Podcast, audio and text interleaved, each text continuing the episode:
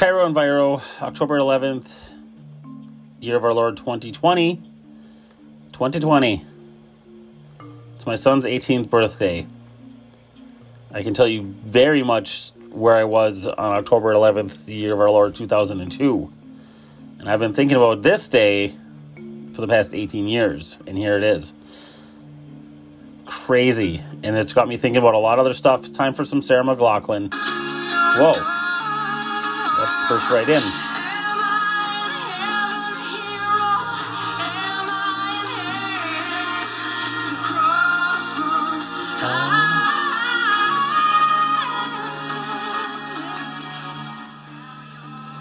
Ah, Sarah. She gets it. Today was a really good day. Like, this weekend was really good. Things in general are going very well. And I've made this analogy before. It's like uh, Ricky Bobby's dad in Talladega Nights when he's like, things are going a little too good, making me kind of itchy. Oh my God, do I relate to that?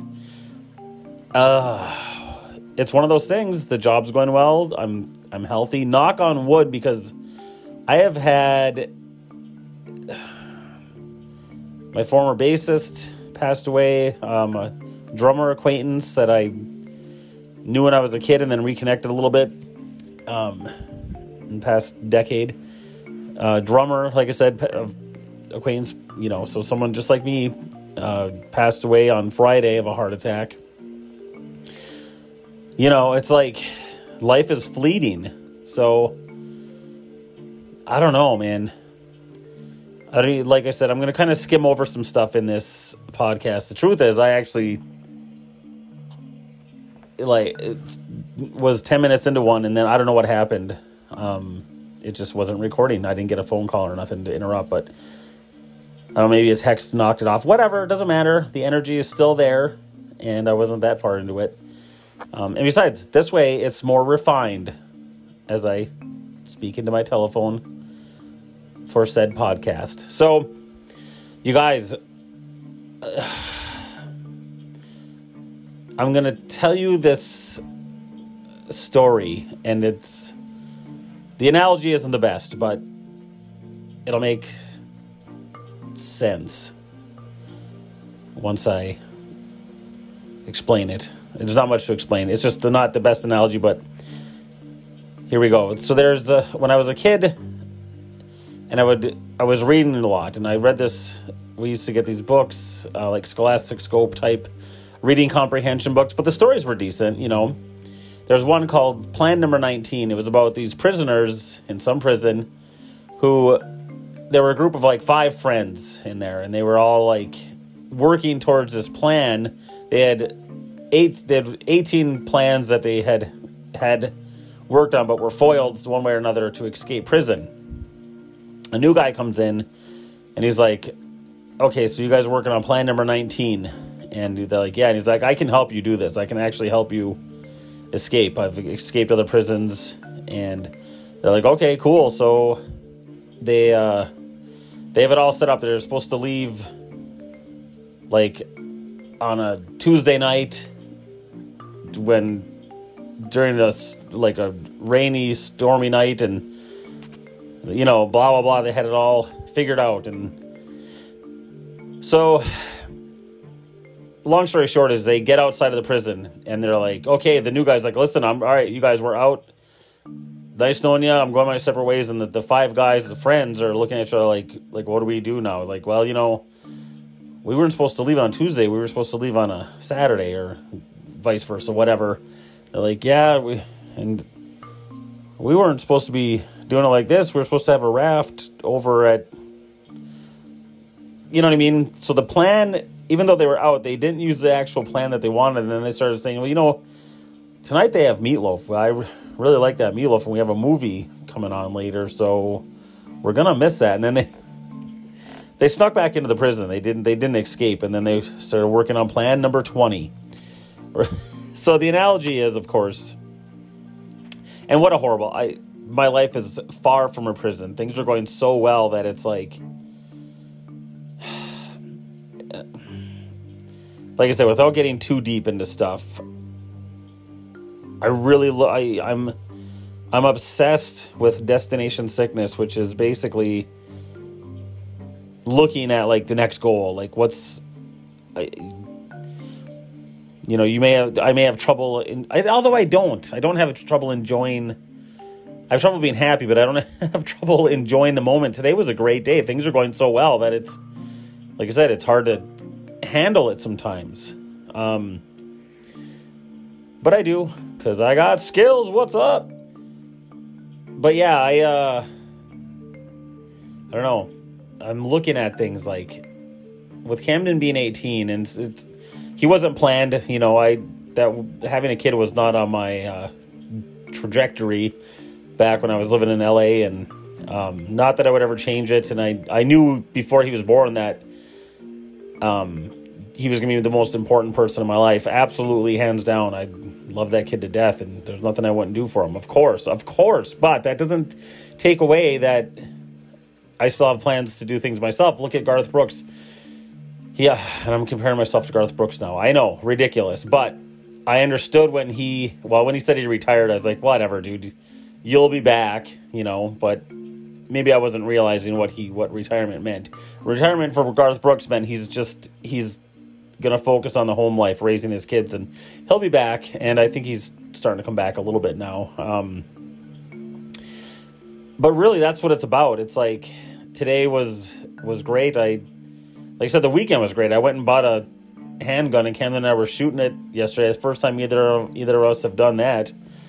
So that's cool. Today I got to hang out with my um, grand niece, Ava Baby, and hang out with some old friends and their kid who's the same age as Ava, and got to see Weston. I helped Camden's mom dye her hair, and really, that's what it comes down to. A lot of it is like I looked at like okay, after Camden's graduated from high school, and you know, I'm going to be free to do what I want, to date who I want. Um, without any sneaking around or like oh but it's like that's where I played that Sarah McLachlan tune because that's where I'm am I in heaven here or am I in hell like it's I used to hear that line and think what it's just cheesy cliche garbage and sometimes maybe it is but the line's hitting home lately because I'm like the thought as much as I love LA you know, I mean, the weather, the excitement, just the fact that I f- feel cool by being able to tell people, yeah, I'm, I'm back in LA, I'm back in Hollywood. I mean, it's just fun. Um, you know, I've talked to my friend Isa. She's like, don't move back. It's now is not the time, dude. Um, she lives out there, and I talked to other new person. She's like, I don't know. There's a lot of homeless, a lot of problems, and we're just hearing more and more on the news about what a cesspool it's becoming. Um, not that I would necessarily let that stop me, but I'm like, if I'm being honest with myself, am I going to use that as an excuse to not go? And then I think, like, if things weren't going, like, my job, it, you know, is paying very well, and like, I I have a place there. I feel important. You know what I mean? Like, like I said, things are going so well that it's like I'm gonna be there would be a lot to lose. And what am I? What I'm afraid of is that I'll get over, get back into LA and go. Maybe the grass was greener on the other side. Maybe I should have just watered the green grass I had. I, I mean, here I have my own home, a yard. You know, my whole all my family's here. So it's like, ugh. I don't know. Either way, I'm going to be making trips to LA because I love Hollywood. Um, yeah, yeah. so it's such a double edged sword, isn't it? Like having. You're in control of your own life. And I sometimes I look at like Yoopers up here who don't ever freaking leave and the older I get, the less judgmental I get about them, I suppose. But I'm still a little judgmental. I'm like, what the H are you doing? There's more to the world than just Houghton and Keweenaw County. Okay? Get out of this area and go live a little. Like, what are you doing? Plus, when the snow starts to fly, I'm really like, like, okay, I can't handle it, man. And nowadays, I catch myself thinking, well, you know, making more money, maybe I could actually buy a truck with a plow and good tires and good four wheel drive, and I then I would want it to snow because I can handle it. Like then I started thinking, like, who is this person inside my brain thinking this way? I don't know, but you know when they talk about like the thought of like phrases have been popping around in my head like it's time to grow up. I know what they mean when they say that. You don't want to die alone. it's weird because it's weird to even talk about this, but when I I'm just gonna say it because this is this is what's going on in my head lately. On a Sunday night, my son's 18th birthday, so it's things are a little more emotional than normal. You know, not that I'm crying, but I'm just like feeling stuff more. Whatever. I'm a touchy feely guy as it is. Why do you think I'm listening to Sarah McLachlan? Aha, true story. So, uh, yeah. Hold on. I think I just lost the thought. Oh, did I? Did I really lose it? How can I lose something so profound? I'm going to take a drink and think about that. Mm. It's back. So, back in like 2011, I went through a nasty breakup. Um, I was all heartbroken and messed up. And the only, I mean, I was, I was messed up. So that's why I don't judge anybody when they get heartbroken and they just kind of lose their shit for a while. Totally get it. It's you have a nuclear bomb going off inside your chest. I mean, it's just terrible. That's when I wrote my first book, which was basically just me. I called it the Ultimate Heartbreak Survival Guide. Available on Amazon. It's just that book itself is a mess, but uh, the reason I like it, like I've said a million times, is because I was like, I'm not just going to write this down for myself. I filled up, like I said, 10 or 15 journals in my life. I'm putting this one out there. Um, writing that stuff helped me get over everything. But back to my point, uh, the only thought in my head that could make me happy at that time was marrying Shalene, marrying Camden's mom, and just settling down and being like, that's it, I'm done she's a good woman. I'm done with being an idiot, you know. And I and I knew I was very emotional at the time, so I was like, I'm not gonna propose to her for six months. And so I waited six months, and I said, if I still have this feeling in six months where I'm not healed or whatever, I'm or I'm still thinking like that is my. I mean, I'm telling you, that was like the only calming thought I had was to just be married and be done with it. So I waited six months. The feeling was still there. I proposed to her. It fell apart because of me over the years. Um, and we've been broken up now for six years, something.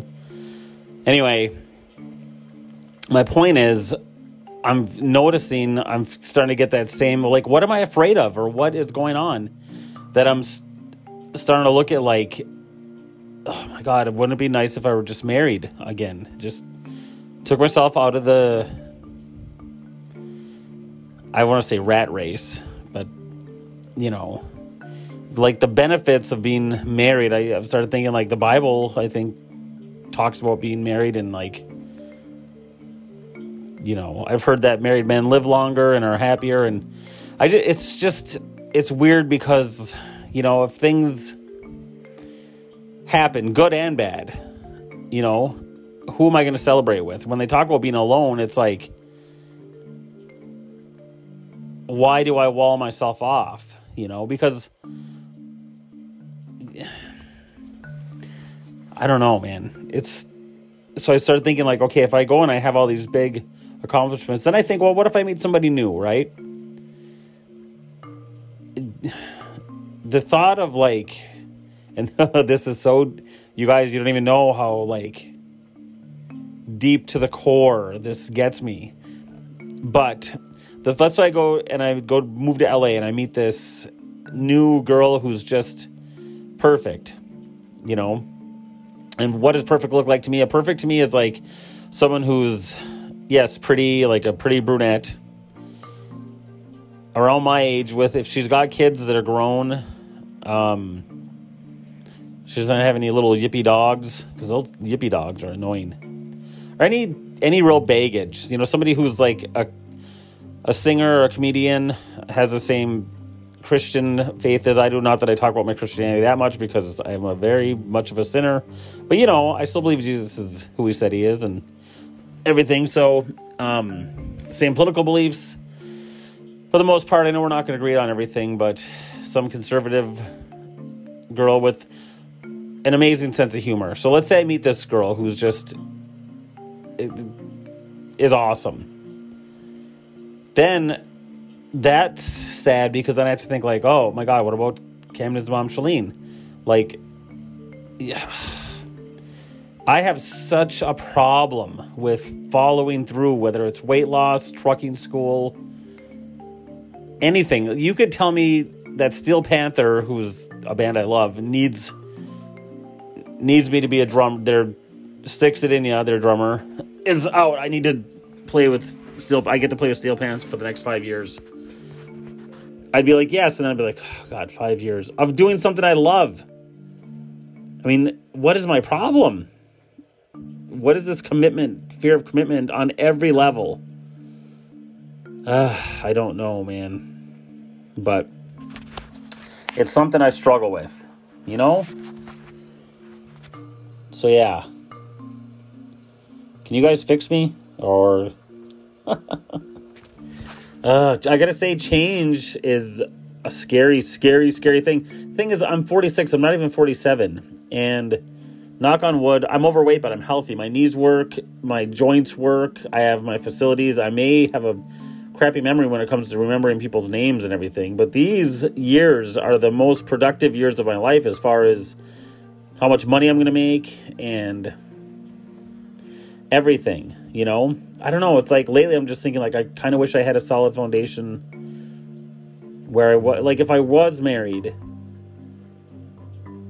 I wouldn't worry about others. I wouldn't be tempted to do other stupid things with women or in social situations. You know, you just feel like you have a stronger foundation where like what am I doing? Gonna be this old and trying to find somebody new and, and ingratiate them into my life and explain who everybody is. It's like bringing a new work worker to a job of like, yeah, here we go. I have to explain this and this and that, and that's a that's not a good analogy. We like when we get new people. I don't know. It's just like I was so worried about everyone accepting Shalene, and they love Shalene. She's awesome. You know, she's the family and like I'm just gonna.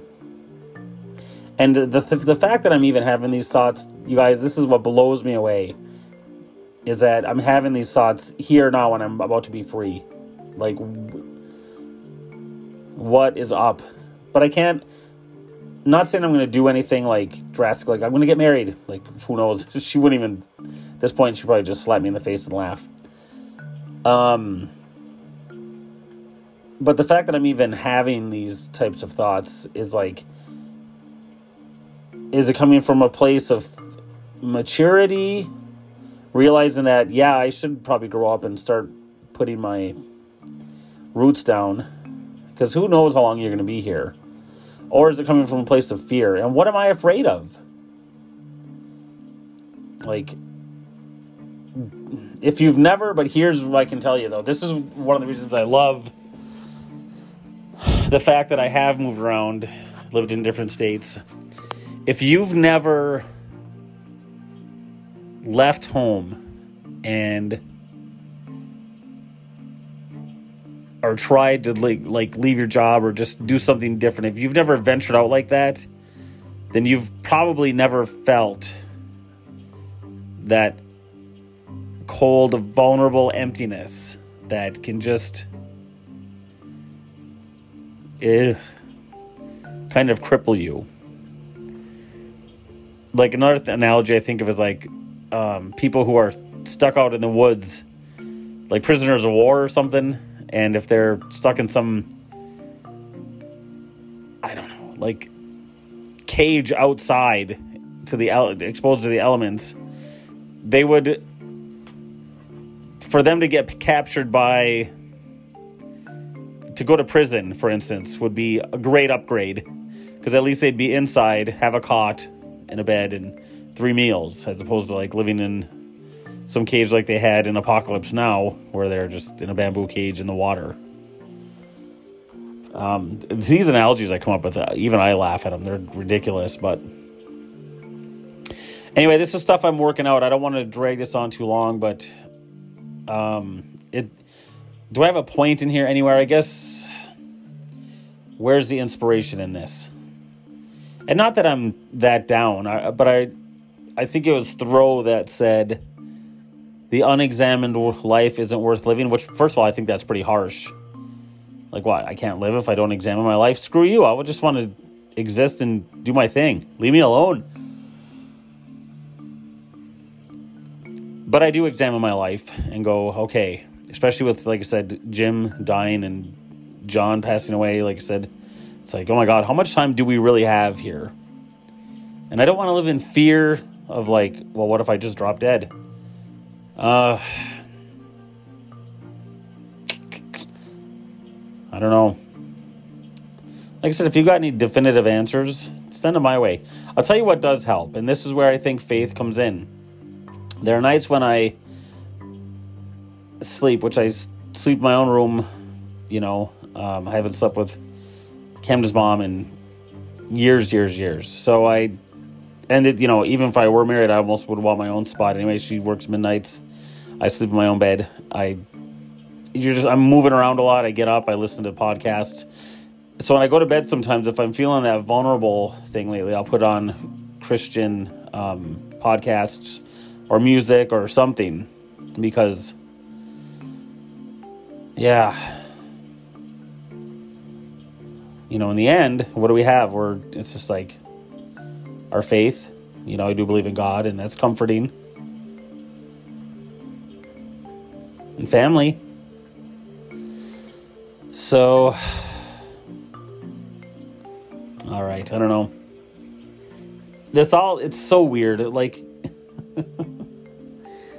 things are going so well I can't handle it. That it's such a weird thing. But for some reason, humans are wired that way. We need, I mean, look at every single, when you go back to English in uh, junior high, every single story, it's either man versus man, man versus nature, or man versus himself. It's never just man has a great time. What kind of a story is that? No, there has to be some sort of struggle. Why? I don't know. That's just the condition of being human. Let's listen to some Sarah McLachlan again. Wrap this up. Love Sarah. You'll be strong. Whoa.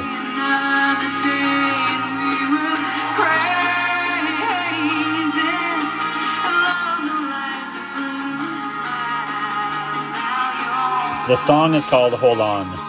It's off for Fumbling Towards Ecstasy.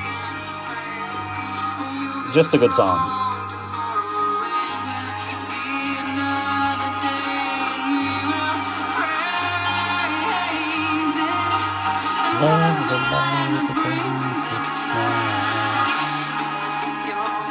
All right, you guys. I'm working on stuff. Grateful for today. Grateful for lots of stuff. Like I said, the good and bad things, we can't take it with us. Talk to you guys later.